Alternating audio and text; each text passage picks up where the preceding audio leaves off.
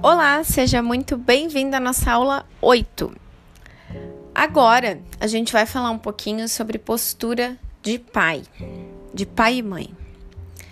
Pelo olhar sistêmico, é muito importante que a gente consiga entender que os pais são maiores que os filhos. Como assim, Paloma? Se ainda ficou alguma dúvida, volta lá na nossa primeira aula onde eu falo sobre pertencimento, onde eu falo sobre equilíbrio, onde eu falo sobre hierarquia. Mas agora aqui nesse momento eu quero trazer esse olhar, porque algumas de vocês me trouxeram é, essa questão com o filho, né? Meu filho está sempre reclamando, meu filho é, não valoriza nada, meu filho tá, tá sempre num movimento assim de, de querendo. Uh, enfim, querendo que eu uh, faça mais do que eu já faço e tudo mais. O que, que eu quero trazer aqui? Primeira coisa, dependendo da faixa etária que os filhos estão, isso é super normal. É um movimento que é, o adolescente faz para conseguir entrar no processo de individuação. O que, que isso significa? Que ele está dizendo, quando ele reclama, quando ele se, se né, vai lá para o quarto, se fecha e tudo mais, ele está dizendo: eu não sou mais uma extensão da minha mãe. Eu estou tentando entender quem eu sou no mundo. E talvez eu ainda brigue com meu pai, porque eu também não estou entendendo muito bem quem é meu pai na jogada. Então, esse primeiro eu quero normalizar isso. Esse processo, principalmente na adolescência, é um processo super comum. É um processo em que a, é, a criança ela vai começando a estruturar quem vai ser o adulto dela. Então é normal, é normal é, os filhos sentirem raiva dos pais, é normal, tá? Esse é o ponto 1. Um. O ponto 2 é a questão dos limites. É importante que a gente entenda o seguinte: a postura de pai e mãe, uma postura adulta, muitas vezes é uma postura é, difícil da gente sustentar. Por quê? Porque muitas vezes vai é, é, esse sustentar vai vir acompanhado de um não de um não, de um castigo, de uma limitação para que aquela criança ou aquele adolescente consiga crescer. E, gente, quando a gente está falando principalmente para a mãe, muitas vezes é difícil a gente sustentar esse não, porque o amor que a gente tem pelo filho, ele é. Ele é, é, é das entranhas, literalmente. Né? Então a gente sente aquela criança fazendo parte da gente, muitas vezes a gente não quer magoar, a gente não quer, né? Dizer não é tão difícil tantas vezes. Mas a mãe, numa postura adulta, ela vai sustentar o não, ela vai sustentar os limites. Por quê? Porque são esses limites, vai ser esse não que muitas vezes vai fazer com que essa criança comece a se virar sozinha.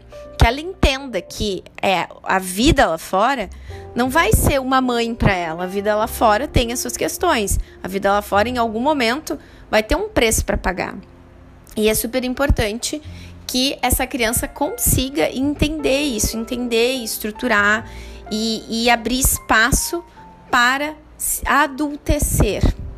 O que eu vejo muito hoje é que os pais, em virtude desse medo de dizer não, em virtude dessa, às vezes, de magoar a criança, é, não permitem que os filhos cresçam. Aí a gente vê esses movimentos, né, de, de pessoas com 28, 30 anos ainda na casa dos pais, os pais ainda pagando as contas. Por quê? Porque eles não sabem se virar. Filho, a gente cria para o mundo. E eu sei que isso é difícil, tá? Dava para fazer um curso só disso. Mas é importante para a criança, é importante para o adolescente, é importante, é importante que ele consiga perceber que ele consegue se virar sozinho. Então, muitas vezes essa comunicação é, vai vir do, do pai e da mãe, ela vai vir de uma forma mais firme, porque ela precisa vir de uma forma mais firme. De novo, a gente pode usar a técnica sanduíche, mas aqui com os filhos é muito, muito, muito importante a gente estabeleça a consequência. Talvez de tudo, aqui é o mais importante que a gente estabeleça a consequência. Ele precisa entender o que vai acontecer se aquilo que foi combinado não for cumprido. E aí, claro, a consequência, né? Cada um de vocês vai apontar e, enfim, vai conversar com o cônjuge para ver é, o quanto que a, a, determinada ação ela é. Uh, ela, o que, que ela exige, né? Aquela ação que essa criança teve, o que, que exige ser feito. Mas é muito importante que a gente, pai e mãe, se coloque como adulto. A referência de ordem da criança e do adolescente é a gente como pai e mãe. Então, é muito importante, gente, isso aqui é muito importante. A, a criança precisa entender que tem alguém maior que ela. A hierarquia, a hierarquia ela é boa, ela ajuda a criança a organizar. Ela ajuda a criança a organizar dentro dela emocionalmente como as coisas funcionam. Isso, gente, é muito importante porque assim, pra gente aprender a ser grande, a gente precisa aprender a ser pequeno. Senão, o que acontece é o seguinte: essa criança ela vai para o mundo já querendo o cargo de gerente, o cargo de CEO, e ela nem quer passar pelo estágio. E isso é um grande problema, eu vejo isso muito em, em atendimento. As pessoas assim, ai, mas eu tenho tanta qualificação, eu já podia ser é, o gerente da empresa, já podia entrar como CEO. Não, não, porque tu não conhece, tu tem experiência teórica, mas não tem experiência prática. Isso mostra, esse tipo de comportamento mostra o quanto que é, essas pessoas ainda estão numa postura infantil. Então é muito importante que, que essa criança que a gente está criando, né, que ela já aprenda isso em casa. Então, ponto aqui que eu quero ressaltar: o mais importante de tudo aqui na técnica, quando a gente está falando, é a gente estabelecer a consequência para essa criança. Ela precisa entender que as coisas elas vão elas vão ir para um determinado lugar se o combinado não acontecer. Importante.